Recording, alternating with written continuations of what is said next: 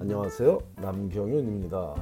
미국에서 의대 보내기 오늘은 그 650번째 시간으로 군의관 장학금 받기가 어렵냐는 질문에 상세한 답을 드리도록 하겠습니다.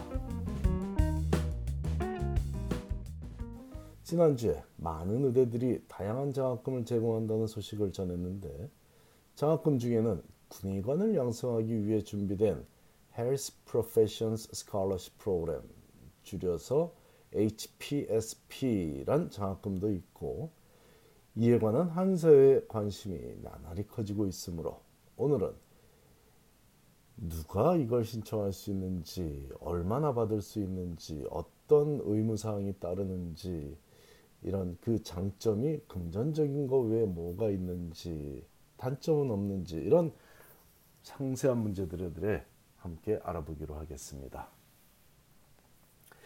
핵심을 먼저 공개하자면 의대생이 장학금을 받은 횟수만큼 군의관으로 복무하겠다고 약속하면 의대 재학 중에 발생하는 등록금, 책값, 의료보험료 등의 모든 경비를 지불해주고 거기에 한 달에 2,400불의 생활비도 지급하며 6회 공군에서 복무하겠다고 신청하면 2만 불의 사인업 보너스도 제공하는 장학 제도가 바로 HPSP, Health Professions Scholarship Program, 즉 의료 전문가 장학금 제도라는 프로그램입니다.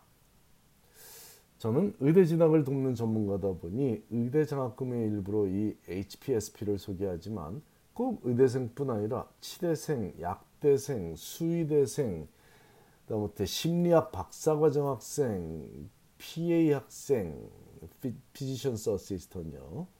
그 다음에 아프터머추리죠. 검안 검안대 학생 등 다양한 대학원생들을 대상으로 아 참 그 정신과 간호사들을 또 역시 여기에 포함되어 있고요. 그런 여러 전문가들이 전문가 교육을 받는 학생들을 대상으로 각 군이 운영하는 장학금 제도입니다. 신청을 하면 심사를 거쳐 장학생으로 선발되는 과정을 거쳐야 하는데 일반적인 MD 스쿨에 합격한 학생이 선발 과정에서 떨어지는 경우는 드물지만 그 외에 디오 의대생이나 치대생 등은 제법 치열한 경쟁을 거쳐야만 선발될 수 있습니다. 군 당국에서 제시한 최근 자료에 따르자면 의대생들을 대상으로 하는 군의관 장학금 지원자들의 경우에 MCAT 성적 509점이 합격생들의 평균 성적이라고 하니 기준이 되시겠죠. 500 M 그냥 한인 학생들을 기준으로 얘기하자면 MCAT 성적 509점이면 MD 스쿨은 일반적인 의대는 못 가는 성적이지만 운 좋으면 DO school은 갈 수 있는 그런 성적이죠. 그러니까 기준을 그 정도로 보시면 되겠습니다. 의대가 이거 어려운 거지 군의관 장학금 받기는 사실 의대생들에겐 MD school 의대생들에겐 그리 어려운 건 아닙니다. 물론 군의관 장학제도 외에 군의관을 양성하는 Uniformed Services University of the Health Sciences라고 줄여서 USUHS라고 불리우는 의대가 따로 존재하긴 하지만 메릴랜드에 있죠. 워싱턴 DC 근처에 월터 리드 그 군인병원 그 그 왜 트럼프 대통령이 COVID에 걸렸다 그럴 때 치료받으러 들어갔던 백악관에서 아주 가까이 있는 그 병원 내에 이 군의관 의대가 존재하긴 하지만 매년 170명 남짓의 신입생만으로 육해공군 군의관의 공중보건의까지 충분히 양성하기엔 역부족이다 보니 모든 의대생들을 대상으로 군의관 장학금 제도를 활용하여 약 1년에 약 200명의 군의관과 약 70명의 치과 군의관을 추가로 양성하고 있는데 해병대는 군의관이 따로 없고 해군 군의관의 진료를 받게 되므로 육해 공군만 군의관을 모집하고 있습니다. 사립부대에 다녀서 조금 더 비싼 등록금을 내야 하든 아니면 주리부대에 다녀 조금 덜 비싼 등록금을 내야 하든 그런 상황과 무관하게 모든 학비를 제공하고 있으니 등록금이 주리부대보다 비싼 사립부대에 진학하는 것도 부담 없는 결정사항이 될 수 있겠죠. 이 군의관 장학금 제도의 혜택을 받게 되면요. 자, 미국 시민권자들만 지원이 가능한 이 장학금을 받은 학생은 의무적으로 군의관으로 복무를 해야 하는데 앞에서도 얘기했지만 단순화시켜서 말하자면 1년 장학금이 1년 군의관 복무와 맞바꾸는 그런 제도입니다. 즉 의대 4년간 장학금을 받았다면 군의관으로 4년간 복무하면 되는 것이 이 장학제도의 핵심입니다. 의대 장학 중에는 매년 45일간의 active duty tour라고 ADT라는 의무를 이행해야 하는데 훈련소에 들어가서 장교로서 갖춰야 할 군, 기초 군사 훈련도 이에 해당하고 의대 4학년 때 군병원에 가서 실습 교육을 받는 것도 이에 해당하니 무조건 매년 훈련소에 들어가는 것은 아닙니다. 의대 3학년 때 외부 병원에서 실습 교육을 받는 것을 불허하는 의대에 재학한 학생들은 자신의 학교에서 실습 수업을 받는 것도 한 번의 ADT 의무 사항을 충족시킨 것으로 인정하지만 외부 병원에서 실습 교육을 받는 걸 허용하는 의대에 재학 중이라면 3학년 때도 군사 병원에서 약 한 달간의 실습 교육을 받는다고 생각하면 되겠습니다. 규칙에는 매년 45일의 ADT가 요구된다고 했지만 실제로 2주짜리 실습 교육을 받아도 한 번의 ADT를 챙긴 것으로 인정되니 첫 번째 ADT인 약 한 달간의 군대 훈련소에 다녀오는 것이 가장 힘든 시간이라고 봐도 되겠습니다. 일반 병들이 가는 훈련소와는 강도가 조금 다른 군사훈련을 받게 되니 이 점도 그리 큰 염려를 할 필요는 없어 보이지만 그래도 기, 기본적인 체력은 갖추고 있어야 훈련소에 가서 본인이 덜 힘들겠습니다. 아, 합격하고 의대 진학하기 바로 전 그 여름에 가는 거죠. 부모 세대에 고교 시절 체력장을 통과하는 정도의 체력이면 무리 없이 다녀오더군요.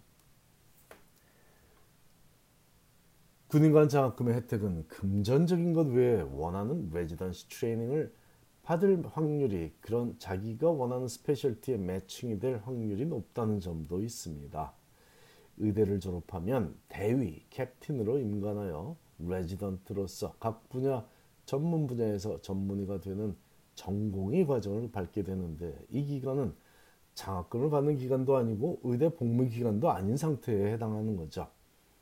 의대는 졸업했고 아직 군의관으로 그 프랙티스 하기에는 복무하기에는 교육을 받아야 되는 그런 기간이다 보니까 어, 과도기에 해당합니다. 레지던 기간은 복무 기간 그 4년 의무 기간에 들어가지는 않습니다.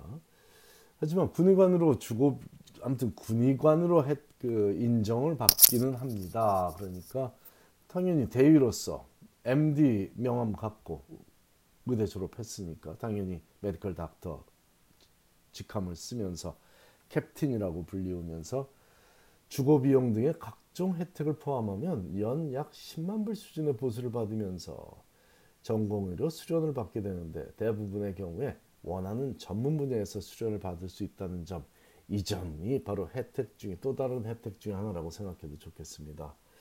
물론 레지던 생활이 끝나고 약 4년간의 군의관 생활을 의무적으로 해야 하는 시간에 민간병원에서 근무하는 의사들과 비교했을 때 보수가 많지 않은 것은 사실이지만 원하는 분야의 전문으로 트레이닝을 받은 확률이 높다는 점을 감안하면 그리고 의대 시절 충분히 10만 불이 넘는 10만 불보다 훨씬 많은 대부분의 경우 사립부대에 다니는 1년에 10만 불이 훨씬 넘는 장학금을 받는다는 걸 감안하면 굳이 4년간의 보수만으로 유리, 유분리를 따질 일은 아니라고 보입니다. 또한 군의관으로 충분한 경험을 쌓고 민간병원에 취업을 하는 경우에 경력 인정이 매우 잘 되는 편인 점도 유익한 상황이죠.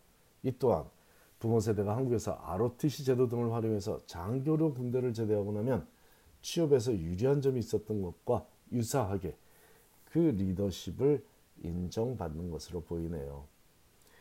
연령 제한이 있긴 하지만 이 장학금을 수령하는 해 6월 30일을 기준으로 만 18세에서 만 36세에 해당하면 되니 거의 대부분의 의대생이 해당된다고 보이네요. 즉 의대 신입생 시절의 나이가 18세에서 36세 사이면 된다라고 보시면 되겠고요. 만일 군의관 장학금에 관심 있는 학생이라면 Army, Navy, Air Force 이 3군의 모병관 recruiter라고들 하죠. 모병관과 면담을 하는 것이 첫 번째 단계이며 의대에 지원하는 일정과 거의 동일한 시기에 지원서를 장학금 지원서를 제출하면 되겠습니다. 물론 의대에 합격해야만 혜택을 받을 수 있게 되지만 합격을 했어도 너무 늦게 지원하게 되면 신입생 때는 혜택을 못 받고 2학년 때부터 3년간만 혜택을 받게 될 수도 있으니 이 타임라인에 주의하시기 바랍니다. 감사합니다.